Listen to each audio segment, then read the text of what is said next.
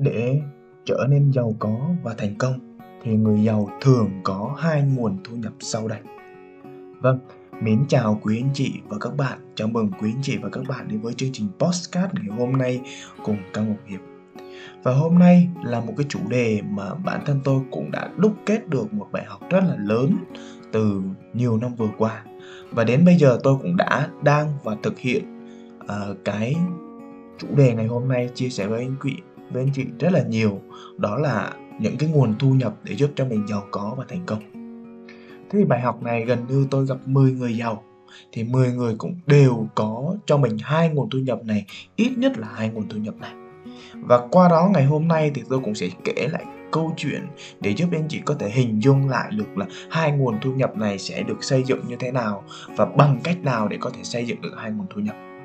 Điều này rất là quan trọng và cũng xin nhấn mạnh lại, đây là một cái chuỗi chủ đề chia sẻ nhiều hơn về cái câu chuyện là giàu có và thành công. Nhưng các anh chị cũng có thể hiểu rõ, người giàu có, người thành công thì để có thể chia sẻ lại với bạn thì bạn cần phải đánh đổi rất là nhiều thứ. Còn ngày hôm nay, tôi ngồi ở đây chia sẻ với quý anh chị và các bạn, đó thực sự là một câu chuyện mà tôi mong muốn đồng hành chia sẻ với anh chị và tất nhiên sẽ nhận lại được những cái sự góp ý đóng góp ý kiến của quý anh chị để rồi chúng ta sẽ cùng nhau chia sẻ và phân tích vấn đề để từ đó giúp chúng ta đi lên đạt được cái mục tiêu về tài chính đạt được cái mục tiêu về giàu có của mình. Thế thì để thành công giàu có thì người uh, thành công luôn có hai nguồn thu nhập. Thứ nhất là thu nhập tự mình làm ra tức gọi là thu nhập chủ động. Và thu nhập thứ hai là thu nhập thụ động từ những cái công việc của mình làm ra. Thế thì từ cái thu nhập chủ động thì thực tế à, bất cứ ai cũng có thể làm và ai cũng đều đang làm. Có người thì dùng sức của mình có người thì dùng trí não của mình có người thì dùng mối quan hệ của mình vân vân vân vân. Rất là nhiều cách để giúp cho anh chị có thể có cho mình được một nguồn thu nhập chủ động. Đó là một trong những nguồn đơn giản nhất có thể là gì ai cũng có thể có. Nhưng cái thứ hai cái này mới là cái quan trọng để giúp cho người ta có thể giàu có được anh chị. Cái người giàu người thông minh à, người thành công á thì người ta luôn luôn sử dụng những cái đòn bẩy về tài chính luôn luôn sử dụng một cái công thức là tiền đẻ ra tiền. Thì đây là cái nguồn thu nhập tiền đẻ ra tiền hay đơn giản gọi là gì ạ? Thu nhập thụ động.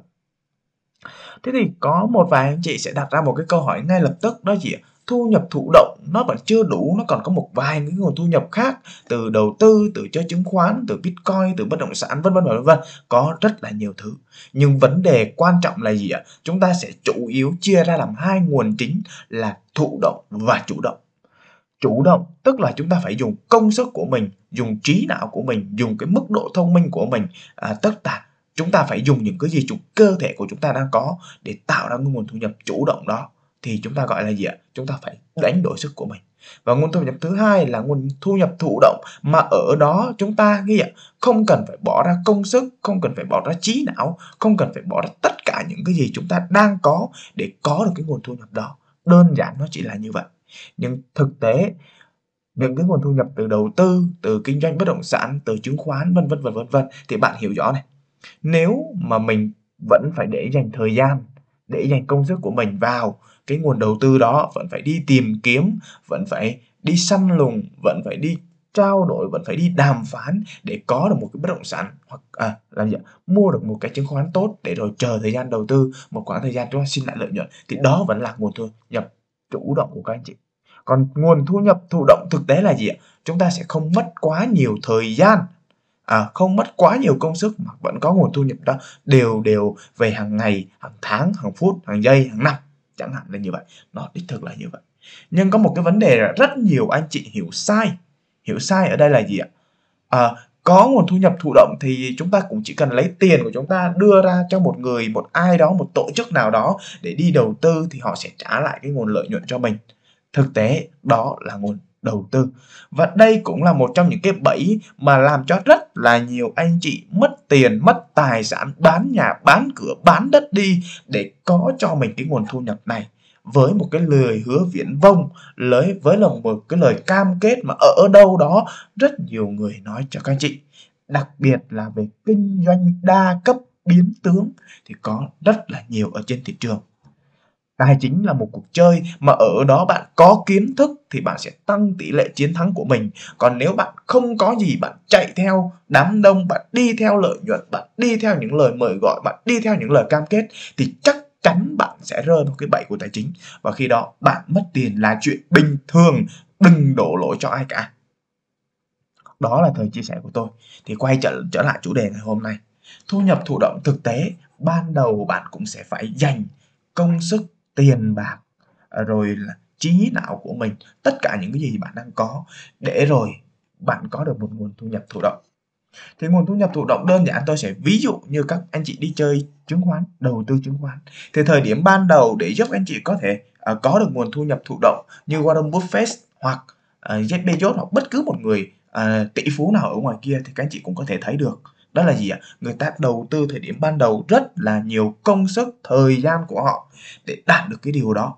Chứ không phải là một cái đùng đưa tiền đi ra ngoài là có ngay lập tức. Không hề có, các anh chị ạ. Vậy nên các anh chị hãy hình dung một điều. Bản chất của thu nhập thụ động, đó chính là được xuất phát từ thu nhập chủ động của các anh chị và từ việc chủ động làm hàng ngày và cái mức độ thông minh khôn ngoan và sự hiểu biết của bạn sẽ giúp cho bạn sử dụng đồng tiền của mình để tạo ra nhiều tiền hơn. Ví dụ như thế này các anh chị sẽ hình dung ra ngay lập tức. Bây giờ bạn có 10 triệu bạn gửi toàn tiền vào ngân hàng. Thì gì ạ? Nếu như bình thường một năm lợi nhuận của nó là 10%, bạn rút về bạn có 11 triệu sau đó bạn lại tiếp tục lấy 10 triệu đi đầu tư. Thì thực tế, đây cũng là một nguồn thu nhập thụ động mà ở đó một bên nơi khác cũng có thể trả tiền lại cho bạn. Tất nhiên, cái việc thu nhập như vậy thì 10 triệu như vậy thì nó cũng chỉ là một con số rất là nhỏ. Nhưng nếu ứng dụng theo cách tiền đẻ ra tiền thì nó sẽ khác. Ví dụ như thế này, thì các anh chị sẽ thấy được cái mức độ của lãi suất kép, nó sẽ giúp cho anh chị tăng tăng cái mức độ thay đổi nó như thế nào. Bây giờ bạn có 10 triệu, bạn gửi tiền vào ngân hàng sau một năm theo lãi suất 10%, bạn sẽ nhận được 11 triệu. Và tiếp tục bạn sau một năm như vậy bạn lấy 11 triệu bạn gửi vào ngân hàng thì bạn sẽ nhận được 12,1 triệu. Tất nhiên cứ tiếp tục tăng dần tăng dần tăng dần lên đấy. Một cái phép tính như vậy thì bạn sẽ có được mình cái số tiền gọi là cũng, gọi là, thu nhập thụ động. Và tiếp tục tiếp tục như vậy. Nhưng số tiền như vậy thì rất là ít so với lại cái mong muốn, cái nhu cầu, cái khao khát mà bất cứ ai ở ngoài kia. Khi mà các anh chị nghe chương trình postcard này cũng đều cần, đó là gì? Tôi cần giàu. Tôi muốn giàu và tôi cũng có nhiều tiền hơn và tôi sẽ tìm mọi cách để giúp cho nó đi nhanh hơn. Thì chủ đề hôm sau tôi cũng sẽ chia sẻ với các anh chị lại một chút về việc sự cặm cụi và về vấn đề là gì ạ làm giàu nhanh chóng nó sẽ mang lại cái mặt lợi gì, mặt hại gì, và có những cái cách nào để có thể làm giàu được nhanh chóng tất nhiên, tôi cũng xin khẳng định lại đây cũng chỉ là những cái kinh nghiệm, những cái bài học tôi học được từ những người giàu mà tôi đã tiếp xúc mà thôi Thế thì vấn đề của các anh chị ở đây là gì? Ở ngoài kia nó có rất là nhiều loại hình kinh doanh để giúp các anh chị có thể là có được nguồn thu nhập thụ động. Chẳng hạn như là kinh doanh theo mạng lưới, kinh doanh theo hệ thống. Bạn đúng chính xác của nó là kinh doanh đa cấp nhưng mà không phải biến tướng. Kinh doanh đa cấp nhưng không phải biến tướng. Thì tất nhiên để bạn có thể lựa chọn được một cái mô hình lựa chọn được một công ty lựa chọn một cái đơn vị để cung cấp cho bạn có thể làm được cái điều đó thì bạn cần phải có rất là nhiều thứ cần có rất là nhiều thứ. Và đặc biệt là gì ạ? Bạn cũng cần phải có kiến thức để sàng lọc đại được. Bởi vì hàng ngoài kia hàng trăm hàng ngàn công ty đa cấp à, đang đã đang vào hoạt động rất là nhiều. Một khoảng thời gian ngắn cũng có một khoảng thời gian dài cũng có. Tất nhiên đó là việc sự lựa chọn của bạn. Bạn phải tỉnh táo ở trong đó. Vậy thì sắp tới tôi cũng sẽ chia sẻ với các anh chị về cái chủ đề liên quan về các công ty đa cấp. Thì nó sẽ hiểu rõ hơn giúp anh chị hiểu rõ hơn về việc là công ty đa cấp ở trong đó. Thế thì quay trở lại với chủ đề ngày hôm nay hai nguồn thu nhập thụ động. Thì thực tế là gì ạ?